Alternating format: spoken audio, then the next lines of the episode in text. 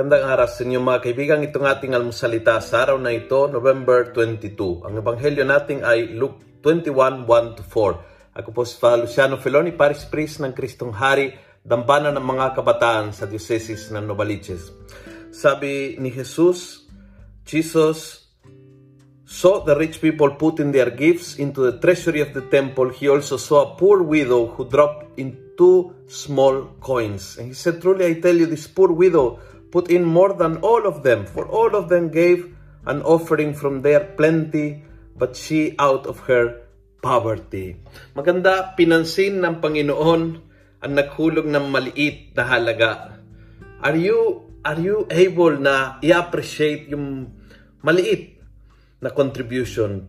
Mga tao na nagbibigay ng konting oras, mga tao na uh, talagang nagbibigay ng simpleng serbisyo, mga tao na andyan sa panahon na kailangan mo. Alam nyo, nung ako'y nasa ospital, uh, yes, yung mga doktor, grabe, ang laki ng tulong. Pero yung, yung mga janitor, yung naghatid ng pagkain, ang laki ng tulong sa akin.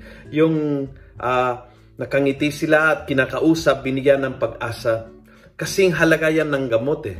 Kaya minsan minamaliit yung mga simpleng tao na nagbibigay ng simpleng serbisyo, hindi ganyan si Jesus. Pinapansin niya yung maliliit na bagay na galing sa maliliit na tao. At sana matuto po tayo maging tulad niya, ma-appreciate yung mga maliliit na bagay. They make for happiness every day. Kung nagustuhan mo ang video ito, pakiusap lang, share mo.